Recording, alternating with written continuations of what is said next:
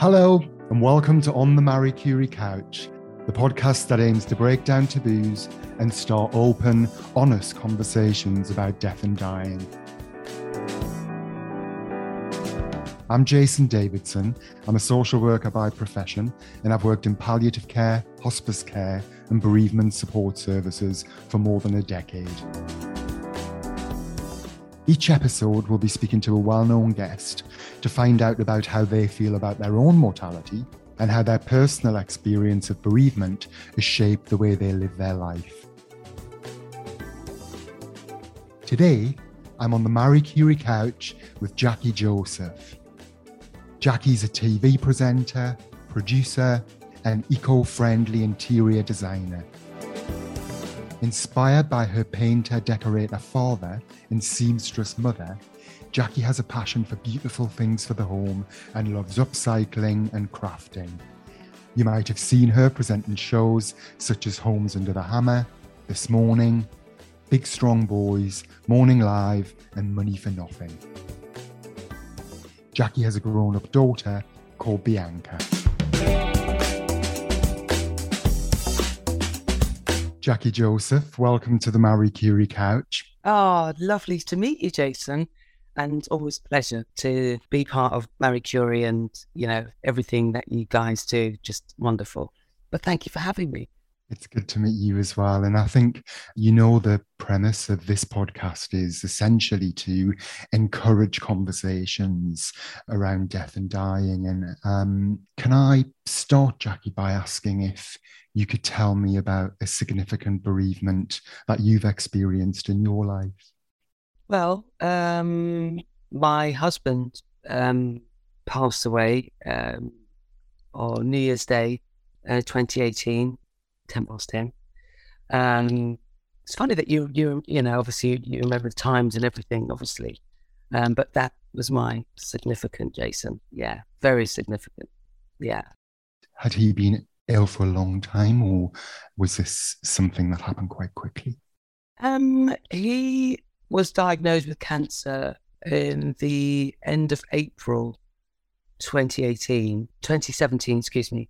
We had got back from St. Lucia um, and he, he, hadn't been feeling great and he, he couldn't really sort of, he, he couldn't keep his food down. Um, but you know, with guys, he keeps saying, go to the doctor, go to the doctor. So he was diagnosed in 2017, April, and everything happened really quickly. And he started treatment in the May and yeah, it's a kind of long story and complicated because the chemo was fine, everything was fine, but it was everything else in between that wasn't great. But yeah, so it was literally eight months. And yeah. At what point did he and you all know that he wasn't going to recover from that? It was the September, September the 26th, um, because they were going to do the operation. It was going to be a long operation because it was cancer of the esophagus. And esophageal cancer, you know, it can be um, sort of treated, obviously, and they can do the operation because it hadn't gone to the stomach. Um, so it was just at the bottom of his esophagus. So they were saying, obviously, this nine hour operation, they would do the front bit, open that bit out, sort out the stomach bit, turn him round, collapse the lung, and then do it from the back or sort of, sort of the side. But when they had opened him up to start the first part, they saw that the cancer had actually spread to his liver. So they closed him back up, and that was that. And the consultant said three or four months. That was it. Only if you're okay to talk about this, can I ask what sort of conversations you and him were having or you were having as a family after that 26th of September? Well, the funny thing is, I kind of buried my head in the sand because I was like, no, something else can be done, and there's more that, that can be done. This is this is can't be just like that. Um, and then Auntie kept saying to me, "Stop burying your head in the sand. You know, this is it." But I just wasn't having it, Jason. I just couldn't. Although, and then at the same time, you know, we were organizing things. You know, like you do. You know, the music that you want in the funeral and what he wanted to give to his brother and his sister and his nephews and Bianca, and you know, um, and we sorted out, you know, getting his pension out early, and we sort of did that. But at the same time, in my head, it was like this isn't happening. It's just not happening. It's not. But um, but it bloody well did. And he kept saying to me, just know that this is going to happen. And yeah, I suppose I sort of accepted it begrudgingly. Begrudgingly, I, I had to, in the end, accept it. But, you know, even like sort of Christmas 27th or something, we went to my brother's, Pat. He's not far from here. And I had changed our car. And so I said, let's go to Pat's. And Andy was quite weak then, but let's go. And he, he did. We got in the car and that was that was really nice. And I think it was that day that I said, "This is not good. This is not looking good." Maybe that was the day I kind of, in my heart, accepted. Although the funny thing is, when the guys and girls from Pembridge Hospice came round, there was one doctor, very Italian, Doctor Bernardo, and uh, and he was so funny with them. I'd be in the kitchen, I could hear them all laughing and then Andy would ask him, So, um, how long have I really got? And then Dr. Bernardo would say, I don't know. It could be today, it could be tomorrow, it could be next week. And Andy would say, You're no good, are you? it's like, but I could always hear them laughing, which for me brought me kind of joy in a way. But anyway, that was the last time that we sort of popped out, if you like. And that was the day I think I thought, yeah, this is not great. Whether I accepted it, probably not until the 1st of January, if you know what I mean, mm. Jason. Mm. In my, you know, deepest heart, deepest, deepest heart, I wasn't great at accepting it because you, you just think, no, because this is my guy that I've been with, you know, for so long. No, this is not going to happen. Not to Andy. No. Even though you know he's being diagnosed with it, even though you know the consultant said this is it, even though you know he's in palliative care at home. it's just, I don't know. You don't want it to be true.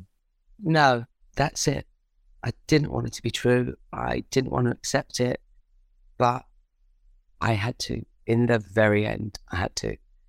It's tough, and and you kind of feel bad that you didn't want to accept it, but you also feel that there's this fight that you want to fight, but it's a fight that I couldn't win. I couldn't win it, you know? It sounds like Andy and you and others were open to what was actually happening as well at the same time and actually having those conversations so doing lots of that planning sorting yeah. out finances doing the practical stuff while also trying to kind of manage emotions and i just wonder now kind of um, with this short time after short time on just four years whether there was anything helpful with regards to your grief and your bereavement that you were able to have some of those conversations beforehand. Because what happens is we get lots of people who just can't have those conversations. So they describe exactly what you've described about just not wanting it to be the truth but actually couldn't even go that step further to even talk about it. Yeah it, it was good because we just sat in the bedroom and this is where we did the sort of the practical things like you know, let's get your pension released early. Mm. Um, just so that because I don't just want it to be there. I want you to be able to say, this is what I want done with it. So we did that, and he gave money to his brother. He knew his brother was going to get married. So money towards Simon's wedding, money for his sister Jane, money for his nephew Joe, nephew Sam, even Amelia and uh, Jacob, who were Simon's children as well, and Joe and Sam were Jane's children. Um, to Bianca, so he wanted her to get a car, and then he said, "Well, let's change our car and let's put deposit down and put as much as we can, so that all you're going to pay is 200 quid a month rather than paying 400 quid a month." And then obviously we went through music and you know decided things like that. Um, the other practical bits, obviously, we didn't discuss that. Oh, obviously, we should give back the passport Obviously, you've got to take, you know, all the other bits that you have to do. But those things, sorting out what he wanted to give and sorting out what he wanted for his music, I thought was really good because it was his choice. Mm. And he was saying, because it was cremated, you know, um, that when the coffin was, you know, going to be going, you know, he wanted, there was two tunes he loved. He loved John Holt, I'll Be There, and he loved The Doors. So it was Riders on the Storm, you know, and it was, you know, that's what he wanted. And then he chose a whole list of tracks to play at, you know, his that wake after the commission. So that, I mean, we had quite fun sort of, you know, going through that. And I said, you team with that tune? was like, yeah, but I like it, you know. So, um, yeah, it was, um, but but uh, that that was that was nice. But we did sort out, I suppose, practical, but necessary things. And even then, Jason, I still, in my deepest heart, said it's not going to happen. Is that funny, isn't it? In the depths of my heart, although parts of my heart kind of knew after the 27th when we'd gone to Pat's. But yeah, then I remember, and then Pat came round, and the, I'm jumping around a bit, but Pat had come round, and I remember hearing them talking. I did hear them talking, and I heard Andy saying to Pat, "You know, um, it's it's going to happen." And Pat, my brother, had said, "Yeah, I know."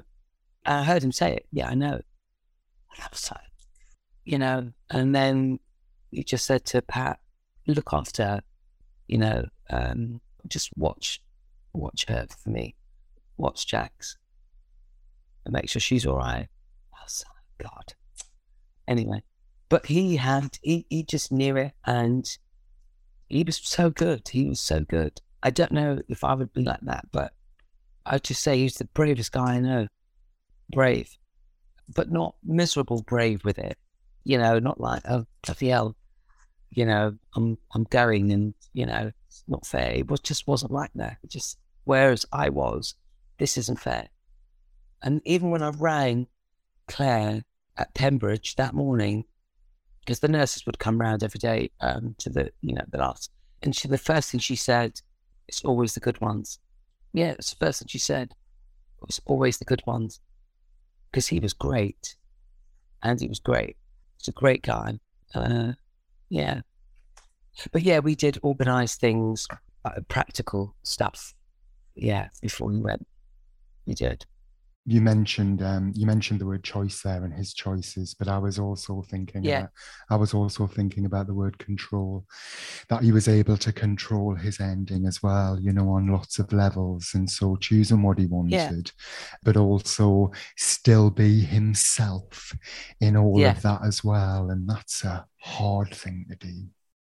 Yeah, um, but he was I suppose it's maybe his his Yorkshire background. I don't know, but he was very, very much like that. That he didn't want people to feel sorry for him, but at the same time, I don't think he wanted to feel sorry for himself.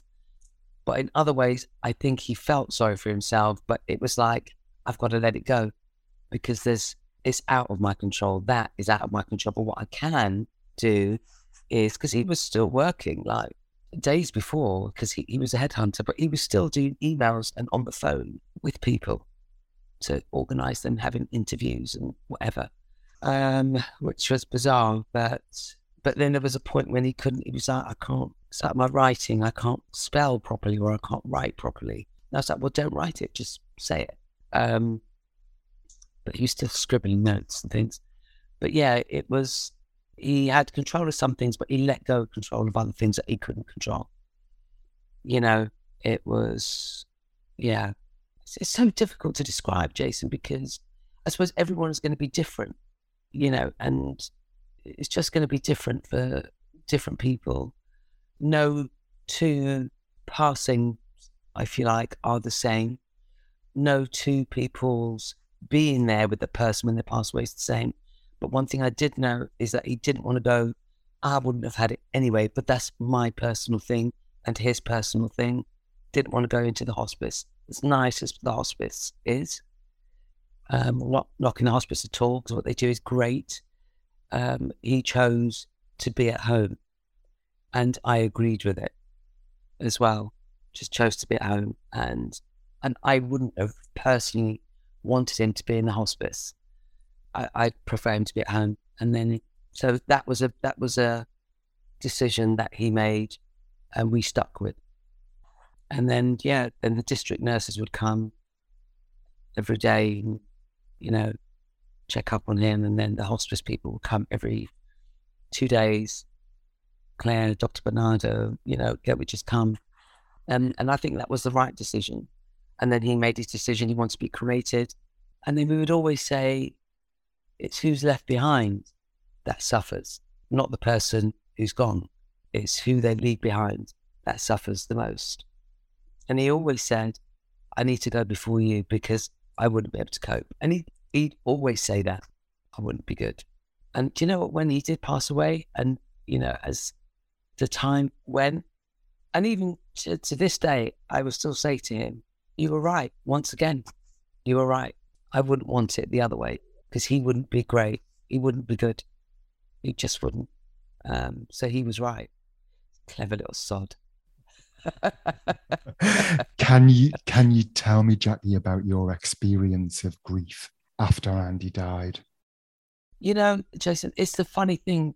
It's it's stupid things. It's like so, Jay. I stayed in the bed with Andy because the nurse said she said he can stay here for as long as you like. Just keep the windows a bit open. And so, literally, um, my daughter's boyfriend drove to Mary. He drove to Radcliffe on Trent, picked up Mary, drove her back, drove her here to London, and um, then Joe came. And, um, but I stayed in the bed with Andy, and I.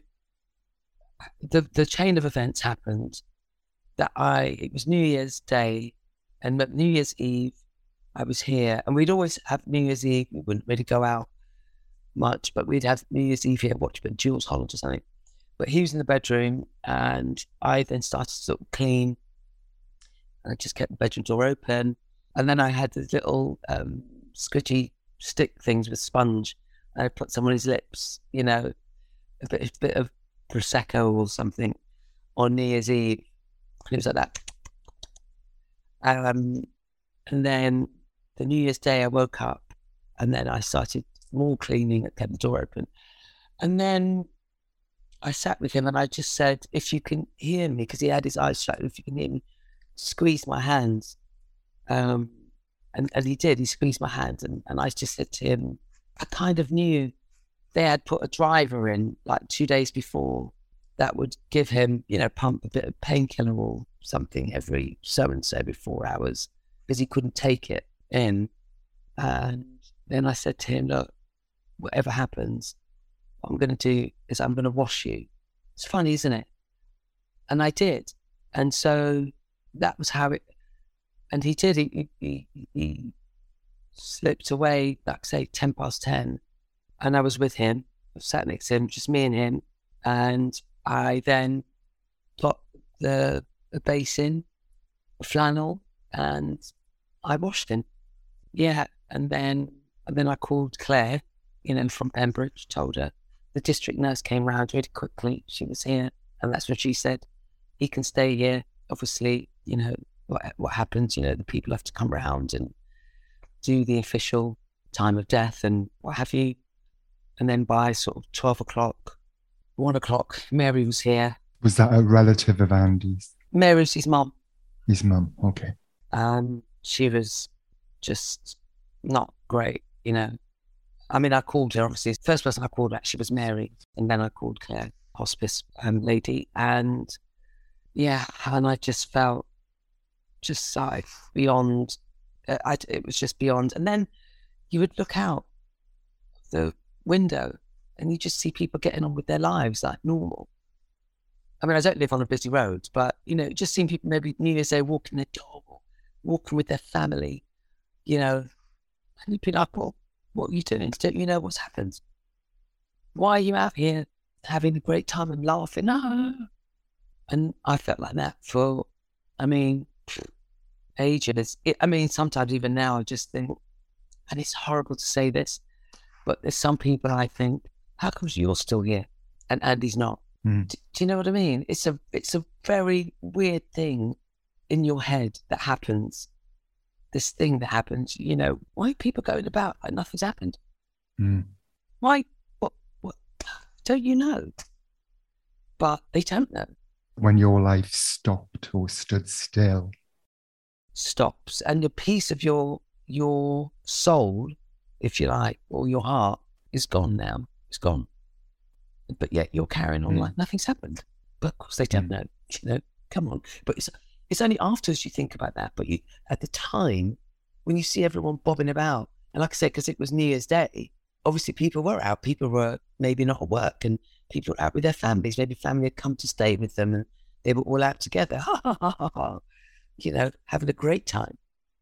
And so I, yeah, you just could, I just couldn't get my head around it. What are you doing? Well, of course, people are not going to be walking around dressed in black and saying, "Oh my goodness, Andy just passed away." Don't you know? Of course they don't. Of course they don't know. And I, I think a lot of people, I'm, I'm sure a lot of people who have lost a loved one will think the same. Every five minutes, someone in the UK dies without the care and support they need. It's time for change. With your support, we can help more people get the care they urgently need.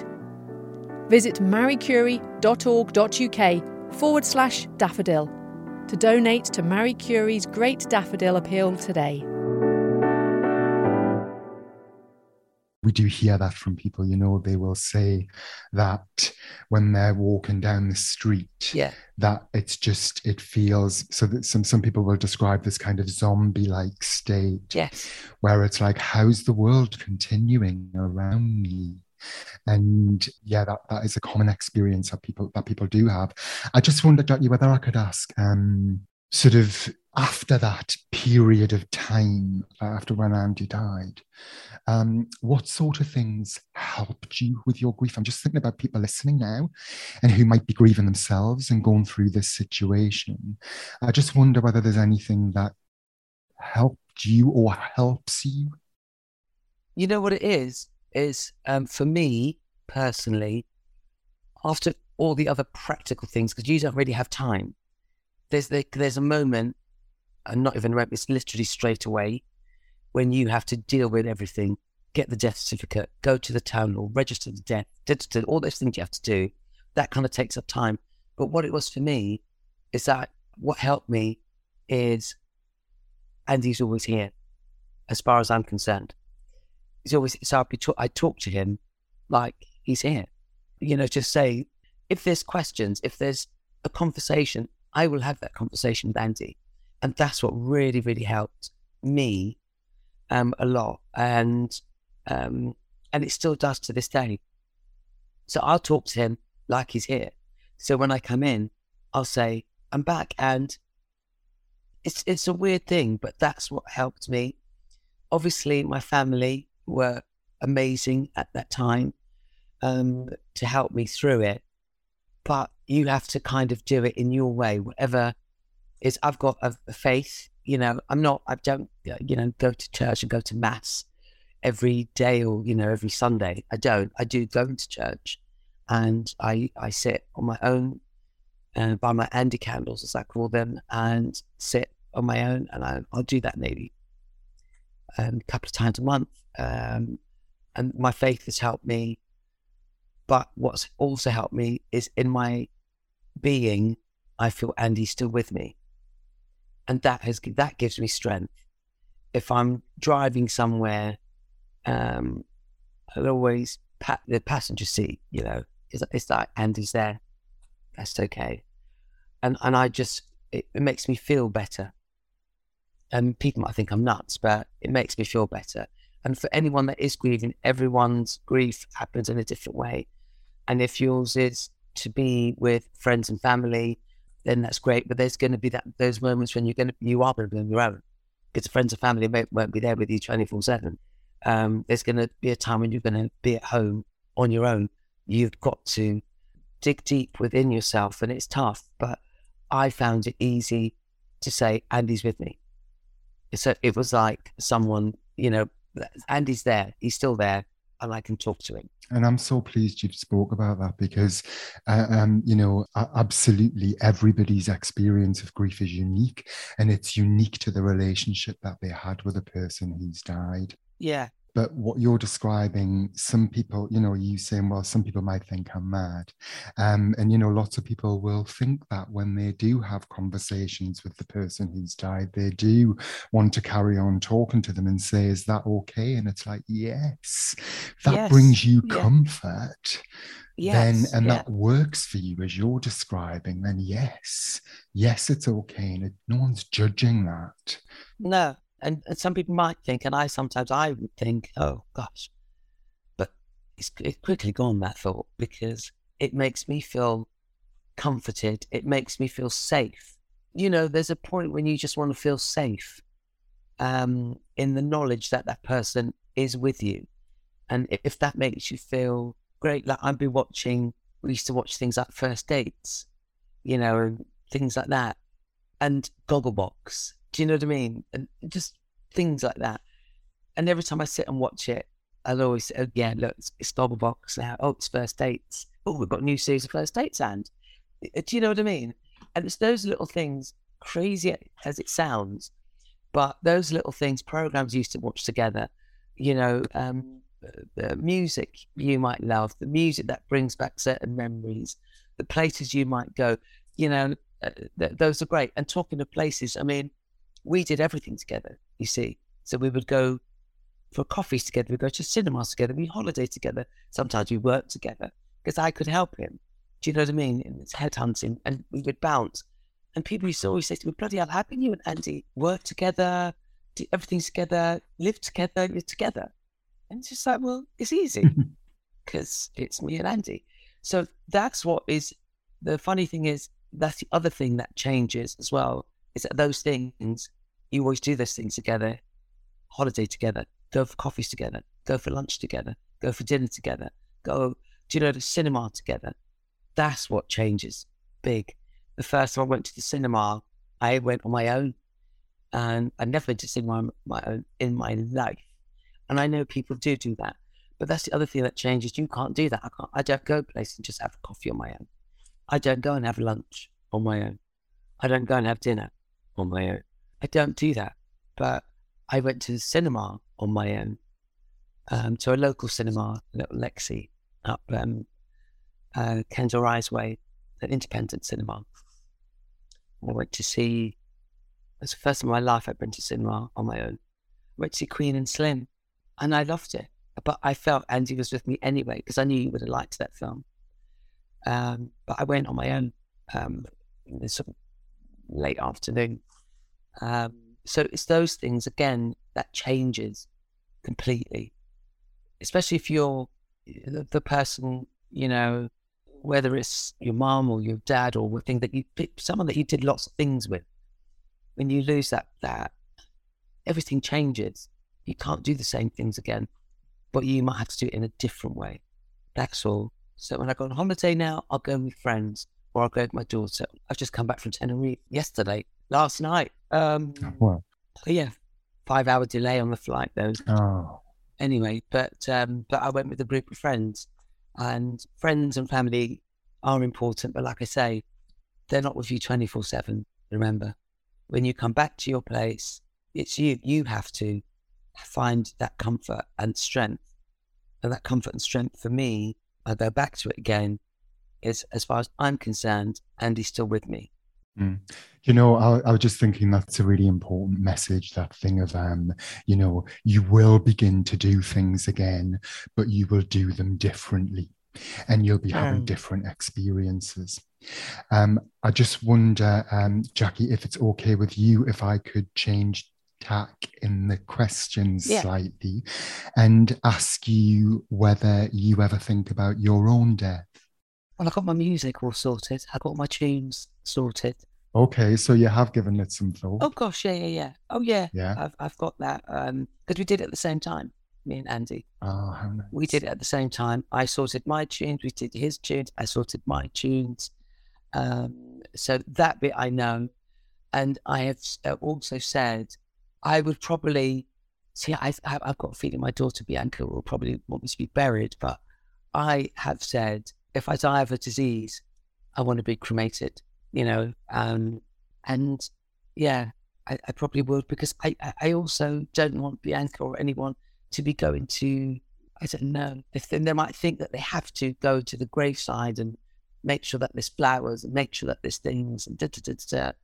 But I'm thinking about them, not bothering them. you know I mean?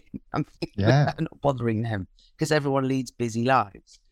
Um, but yeah, I've thought about it, and I've you know, so I've got a file that's got you know all my sort of d- details of ISA and bank details, and you know all of that. Mm-hmm. Because yeah, there's other things that, that um, someone will have to sort out, sending back the passport, getting you know taking me off council tax, or there's so many other things to sort out anyway. But if you can then sort out, make sure that those papers are there and someone knows you've done your will. I've done my will. And some people don't like to do will. I know it's, it might be a bit, I was always thinking that it's a bit morbid as that means you, you know you're going to die, but actually we're all going to die um, at some point. But to live on in another way, you know, in the heart of someone or, you know, whatever your belief is, but to have um, things in order as best you can, um, because it would help the person that's going to be looking after it. As, as I go back to it again, and Andy said, it's the ones you leave behind that suffer the most because you're already gone to wherever the higher plane, whatever you believe in, wherever you think you're going to go, but to a another place. But it's the ones that's left behind that has to deal with it. So as much as you can, make sure that things are there. Like I said, I've done my music. I know the music that I want. I make sure that um, everything is easy in a one file. Okay, there's the things. That's this. That's that. Mm-hmm. As much as possible, then it makes it easier. I think that thing about the will, what I say to people as well is, you know, it might not feel the most comfortable thing to do, but actually, you know, it's a few hours. Yeah. And then you pack it away and it's yeah, done. It's done. Unless you ever need to go back to it in the future. But I think that's a, um, you know, it's it's. I think the, the, the message that underlies all of that is, um, you know, do as much preparation as you can, and that involves, yes, having sometimes some uncomfortable conversations yeah. about death and dying when yeah. not everybody wants to talk about them. I just wanted to ask Jackie whether whether legacy was something that was important to you, as in how you'd like to be remembered. I mean, I, I mean, with I've kind of taken a bit of Andy's legacy because his is for me, his legacy um, was, you know, he was so kind. He always had time for people, and I take that. And he's always that only do things that you you you like to do. Uh, if you don't like to do it, just don't do it. It's just it's waste of time. I think for me, my legacy, I think people will, and I hope will say, Jackie always gave time to people because I do. Jason. I do. always gave time to people. You know, she'd always be that ear that you could talk to. She would always tell you the truth. You know, you could go to her and she'd be straight and just tell you whether you might, it might be a bit uncomfortable for you to hear it, but she'll tell you the truth. Um, and she was fun, you know, and that's hopefully that's how that's that will be my legacy but certainly like you know always got time um, for people and my friends family people around. Anyone that needs to know you want to ask advice go to jackie. Trust me. Even you know my family that's what they do. It's like and i always keep saying to them do you know when i'm gone you're not going to re- what are you not going to do? What are you guys going to do when i'm gone? It's, it's like everything leads back to Jackie. Ask Jackie. She'll know. she'll sort that out. Leave it with Jack. She'll sort that out. Yeah, because I do. I'm like the Mrs. Fix It. just as I um, just as we um, begin to to wrap up, um, there's just one thing I wanted to ask, and that was, how has your experience been today of being on the Marie Curie couch? fabulous, honestly. And you know, I know I'm probably I've been talking gobbledygook, Um, but Not um, at all. I just feel if if one person says, "Do you know what? That was really helpful." Do you know what? I'm going through that as well. Yeah, I'm a bit confused, and I'm like, I'm you know feeling the same. If it's just one person, then I'm happy, Jason. I'm very happy because you know grief is a messed up thing. It's messed up because you don't know how to deal with it. And, you know, if you hear someone talking about their experience and it can help you and you think, okay, it's not just me then, then I'm happy. You know, my sister, Bella, we lost, I say we, you see, because inside we, she had uh, firstborn. He would have been 12 now. Che, it was good. His name was the name Che, but she had, she had him and took him home um, on the third day, he passed away. And I never forget that. And Andy was like, oh my God, we were beside ourselves. We just couldn't believe it. Um, and that was our kind of our first big experience of like so close of grief. And that was like, mm. it was tremendous loss. And I always say that Che is with Andy. Do you mm. know what I mean? Because like I say, he would have been, he would have been 12 now. Um, but so you know, so whether you you've lost a, a child, um, a, a life partner, mum, a dad. I lost my uncle last night. My dad, I feel so gutted for because that was his like his best buddy, and I was so glad I was able to spend time with Uncle Headley in, in St Lucia in October. Sat on his veranda. He wasn't well; he had cancer. Um, but Dad, when he seen my message last night, and I was, and I just like, Dad, are you okay? And so no matter who you lose, it's going to be a blow. It's going to be a blow. But, you know, if this conversation and any conversation, you know, that people have can help, like I say, just one person, then you know what? That's great. That's great. You know, and, and I hope my gobbledygook will help someone well, it hasn't been gobbledygook at all. And Jackie Joseph, thank you so much for joining me on the Marie Curie couch. Thank you for being so open and honest and sharing some of yours and Andy's story.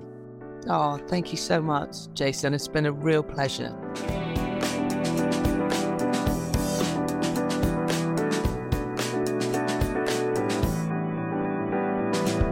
So that's all for this episode of On the Marie Curie Couch. We hope it's got you thinking about matters of life and death, and perhaps starting those conversations with your own friends and family. Marie Curie's here to help. From planning ahead to coping with bereavement, you can talk through any concerns you have around the end of life with our support line team, which also includes specially trained nurses. Call us on 0800 090 2309 or search Marie Curie online. This podcast is produced and edited by Marie Curie with support from Ultimate Sound and Vision. The music featured is Time Lapse by Pan Oceanic. If you've enjoyed this podcast, please do like and subscribe. Thanks for listening, and until next time, goodbye.